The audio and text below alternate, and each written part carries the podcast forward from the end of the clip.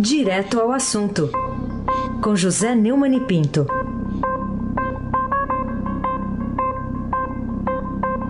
Neumani, bom dia. Bom dia, Raíssen Abac, o craque. Bom dia, Carolina Ercolim, tintim por tintim. Bom dia. Bom dia, Almirante Nelson, tira o eco aí, Almirante, toca o seu pedalinho. Bom dia, Diego Henrique de Carvalho. Bom dia, Macia Evangelista Biasi. Bom dia, família Bonfim, Emanuel Alice Isadora. Bom dia, melhor ouvinte, ouvinte da Rádio Eldorado, 107,3 FM. Aí se abaque, o craque. O Neumann, vamos começar falando do ex-presidente Lula. Está prestes para ir uh, eh, para casa ou vai esperar a decisão do, do Supremo Tribunal Federal a respeito da, daquela tentativa de ser cancelada a condenação decretada por Sérgio Moro naquele processo do triplex do Guarujá. Lula vai sair pra, vai para casa, viu? Vai sair do regime fechado para o semiaberto, conforme requereu a força-tarefa da Operação Lava Jato e certamente a juíza de execuções penais Carolina Lemos deverá conceder porque está na lei. Uma é, Olha, Raíssa, eu tô com 302 mil seguidores lá na, na, no meu canal do YouTube. Uma desse, dessas seguidoras reclamou que eu disse que ele ia para casa, mas ele vai para o semiaberto. É que ela não, não deve nos ouvir sempre, porque eu tenho dito sempre aqui que, como o, o Miguel Reale, o filho do, do filósofo Miguel Reale, ex-ministro da Justiça, eh, declarou em entrevista para mim no blog do Neumann, né? a moça não leu o blog do Neumann, o que é que eu posso fazer, né?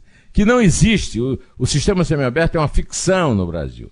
Na verdade, vai para o aberto por falta de presídios para acolher no semiaberto. E o Lula vai então cumprir o resto de sua condenação em seu apartamento em São Bernardo do Campo. Desde junho eu venho falando, o Lula já sabia do caso Intercept Brasil, Lula recebeu a visita de Glenn Greenwald antes da entrevista à Folha de São Paulo e ao País, e nela afirmou que Moro seria desmascarado. A polícia ainda está investigando os hackers que fizeram o serviço e passaram para o jornalista Glenn Greenwald. Um deles, inclusive, eh, declarou à polícia, está no, no Estadão hoje, que nunca achava que seria pego, mas foi. Só a verdade é que nos libertará, seu Heisen. Enquanto isso, o plano de Lula continua sendo de vingança contra o juiz que o condenou, Sérgio Moro, e contra o procurador que o acusou, Deltan Dallagnol. E agora Lula teve outra premonição, viu? Ao afirmar que seria um prazer que o ministro Sérgio Moro e Deltan Dallagnol entrassem no lugar dele na prisão. Pois é. Se o PT ganhar as eleições, eu duvido muito, mas pode, né? Pode. Ele, eh, se ele voltar, vamos ver como é que vai se comportar como vão se comportar seus amiguinhos do Supremo, né? Os compadritos do Lula no Supremo. E Lula voltar, a exemplo do que vai acontecer agora na Argentina, ah, ele vai alegar que o Moro e o Dallagnol ganharam prestígio e notoriedade com a Lava Jato e passaram a ser remunerados por palestras. Vão configurar crime de corrupção passiva e a justiça vai mandar prendê-los. Duvida? E não digam que eu avisei porque será tarde demais, tá? Carolina Ercolim, tintim por tintim. Bom, você se surpreendeu com a declaração do ex-ministro de Lula e Dilma Aldo Rebelo, né, em entrevista a Pedro Venceslau e Ricardo Galhardo aqui do Estadão, concordando com o discurso do presidente Bolsonaro quando se fala em Amazônia na Assembleia Geral da ONU lá em Nova York? Eu me surpreendi tanto, Carolina, que vou até pedir que o almirante Nelson toque o, essa parte da, da entrevista do, do Aldo Rebelo é, aqui para nós, que ele tem a sonora aí, né?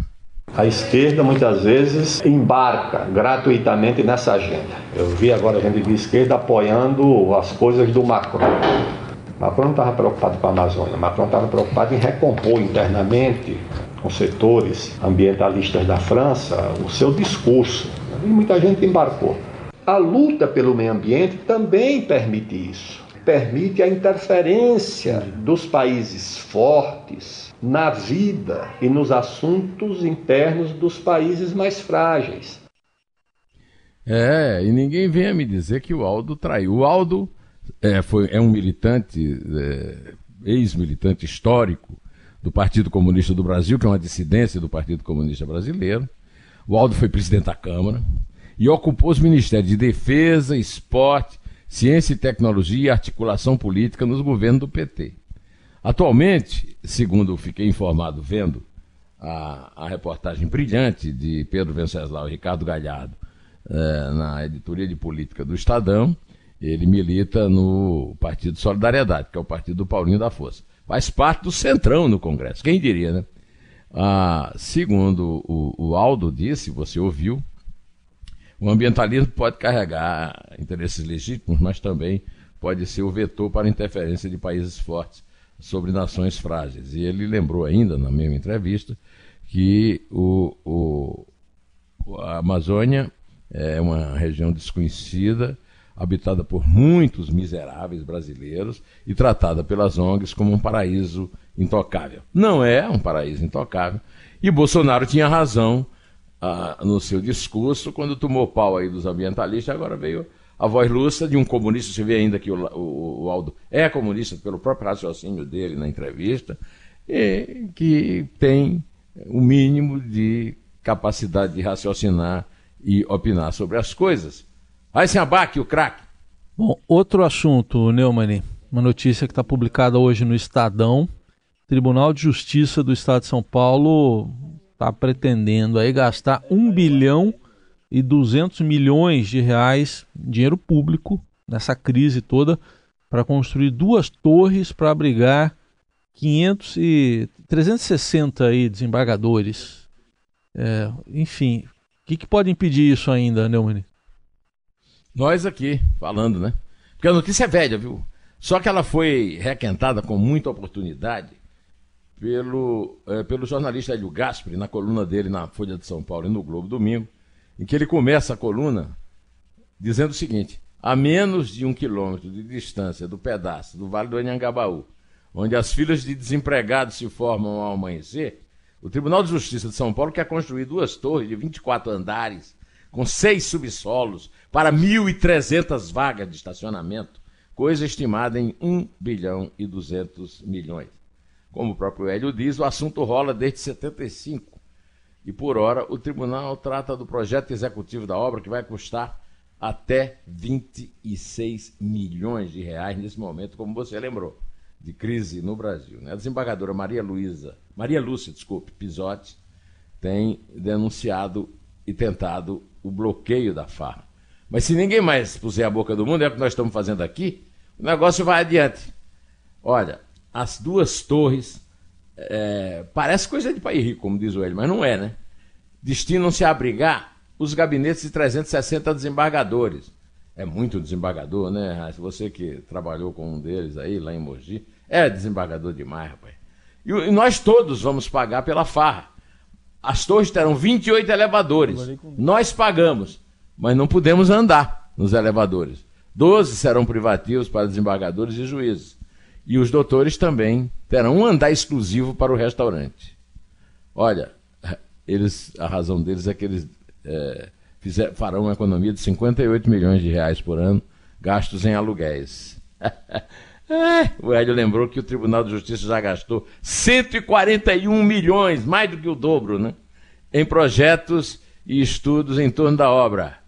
Uh, o Brasil, o São Paulo já tem 360 desembargadores com carro, motorista, 35 mil reais de salário, auxílio moradia. Tem um deles lá que recebeu o penduricalho, mesmo sendo dono de 60 apartamentos. Que vexame, hein? Parabéns, Hélio. Abraço. Bom dia, boa semana. Carolina Ercolim, tintim por tintim. Explica aqui para os nossos ouvintes, ô Neumani, o que a parte da delação premiada do empreiteiro Léo Pinheiro, da OAS, tem a ver com a crise aberta entre o governo e o Senado depois daqueles mandados de busca e apreensão nos gabinetes e também nas casas do líder do governo, Fernando Bezerra, e do filho dele, o Fernando Filho. É, nós todos temos acompanhado aquela delação premiada do Léo Pinheiro, que foi presidente da OAS. O Léo Pinheiro tentou dar essa delação ao Ministério Público há dois anos mas contou lá uma ajudinha que ele deu para a mansão do Toffoli. Só o presidente do Supremo ter uma mansão já é um absurdo, né? De qualquer maneira, a, é, é, a dona Raquel Dodge, exatamente para evitar que o irmão do Toffoli fosse delatado, aparecesse, e também outro seu apoiador, o presidente do, da Câmara, o Rodrigo Maia, segurou por mais praticamente sete, cinco meses, meio ano, digamos, e, mas agora já está sendo publicado que o líder, ele, ele diz que é do governo no Senado, mas acho que é do Senado no governo Bolsonaro, o Fernando Bezerra Coelho, do MDB de Pernambuco, recebeu propina da empreiteira pela liberação de recursos do extinto Ministério da Integração Nacional, que ele ocupava, e também por obras do governo de Pernambuco. Segundo Léo Pinheiro, o valor repassado a Bezerra correspondia a 2% dos valores da obra. É, é bom lembrar que, de fato, a OAS, ou seja, não é só falar, ah, é o delator. Não. A Polícia Federal apurou que a OAS teve diversos contratos de obras no Porto de Suape, em Pernambuco, como a construção de um pier petroleiro e a duplicação de uma rodovia. Segundo Léo Pinheiro, esses contratos renderam pagamento de propina a integrantes do governo de Pernambuco. Do valor das obras, um percentual de 2% era repassado a Bezerra em forma de propina por intermédio de André Gustavo. Aí se abaque o craque. Tá bom aí, uma, um caminho da grana aí. O, o Neumann, o que você tem a dizer sobre a notícia dada uh, por Aguirre Talento do Globo, né, no Globo, respeito da devolução do dinheiro uh, roubado no Petrolão, no meio da crise instalada pelas um, as supostas mensagens lá dos hackers de Araraquara. É, cinco anos e meio depois da Lava Jato desbaratar o maior esquema de corrupção já registrado no país, 60, quase 60% do dinheiro dos delatores que prometeram devolver já entrou nos cofres públicos no Rio e no Paraná.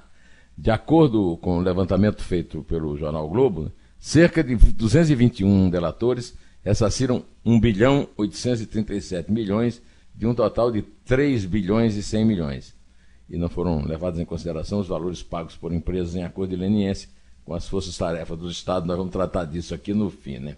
O, o, o recordista de devolução é o chamado doleiro dos doleiros, Dario Messa.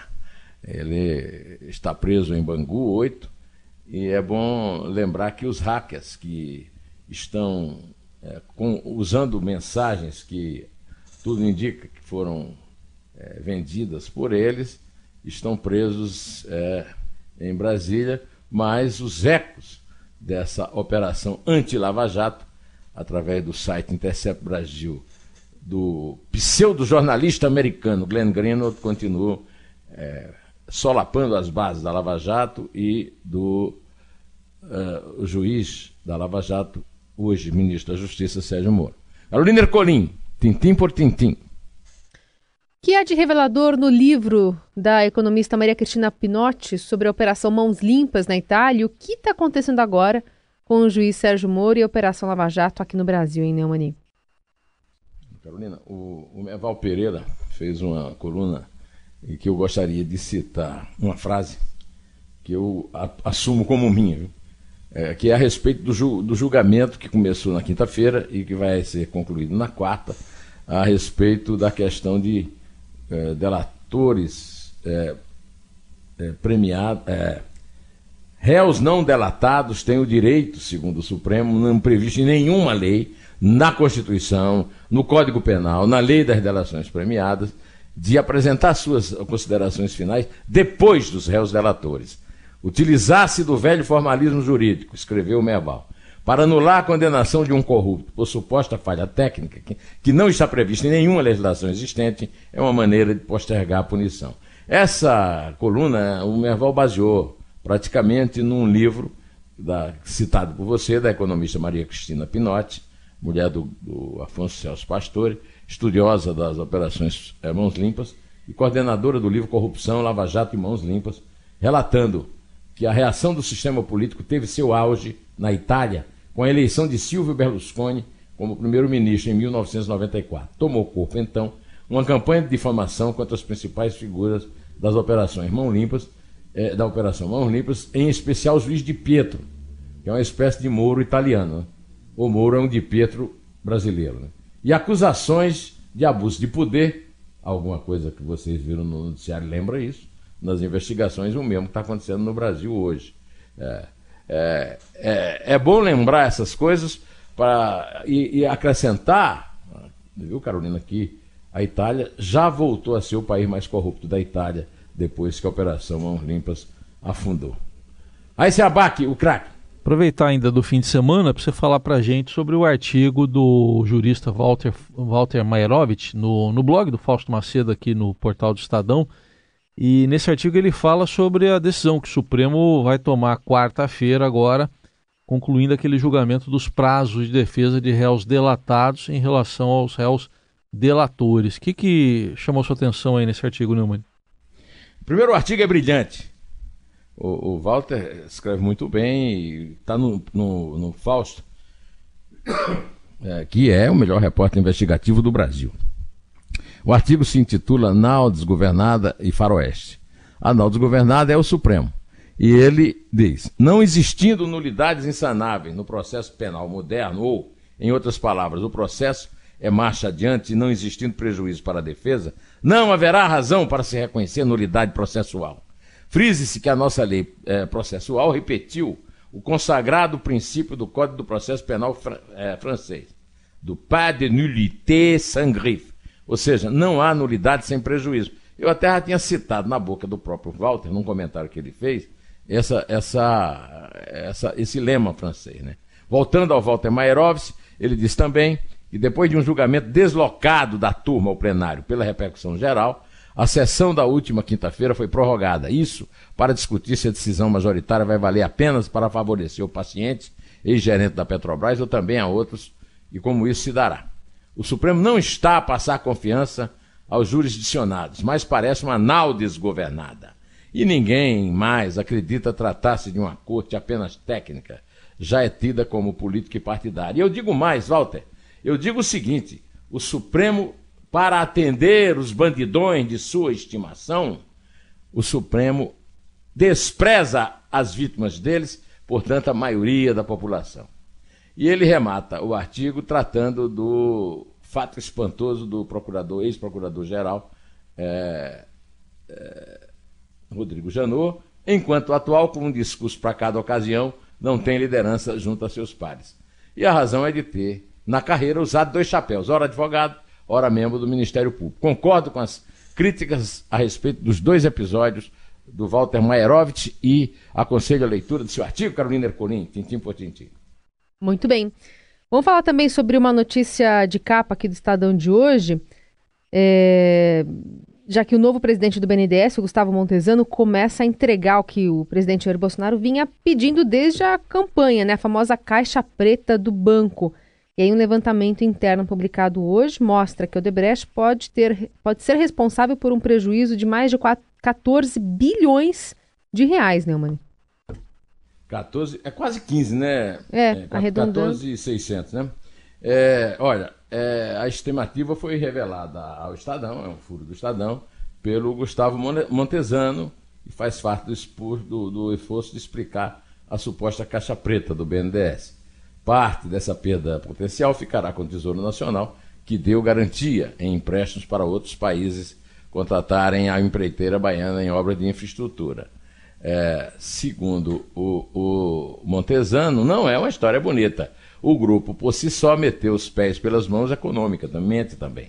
Certamente é o grupo econômico que mais trouxe prejuízo ao banco na história. Então é bom registrar isso. É, muito além ainda da caixa preta, porque, afinal de contas, todos nós estamos informados que a Odebrecht, apesar desse prejuízo imenso, apesar de haver outros, é, outras informações ainda a serem tiradas da caixa preta, é, mereceu é, uma, um privilégio maior de todos, que foi uma recuperação judicial é, recordista na história do Brasil. Recordista em tudo, em valor, 100 bilhões, né? E, e, e em é, rapidez na, na decretação dessa recuperação para lá de que é, aliás é como a empresa Odebrecht é de pai para filho de filho para é, de, de avô para neto né? É, e o, o, responsável por isso eu não, escanso de, não me canso de dizer aqui é o juiz de direito João de Oliveira Rodrigues filho da primeira vara de falência e recuperações judiciais de São Paulo que continua lá dando os seus despachos e sentenças e que beneficiou a Odebrecht, que deveria ter sido punida exemplarmente, Eu quero lembrar o, a entrevista que me deu ao blog do Neumann o, o ministro do Tribunal de Contas da União, Bruno Dantas, em que ele diz, como todos nós acreditamos que deva ser, né, é que as empresas deverão ser salvas desde que os seus possuidores sejam desalojados do controle delas e elas sejam vendidas ou leiloadas, ou seja lá o que for. Agora a empresa recebe uma recuperação judicial dessa e a gente fica estupefato de ver essas coisas acontecendo na primeira instância da justiça brasileira. Ah, Carolina Ercolim, conta aí. Conto. É três. É dois? É um. Em pé.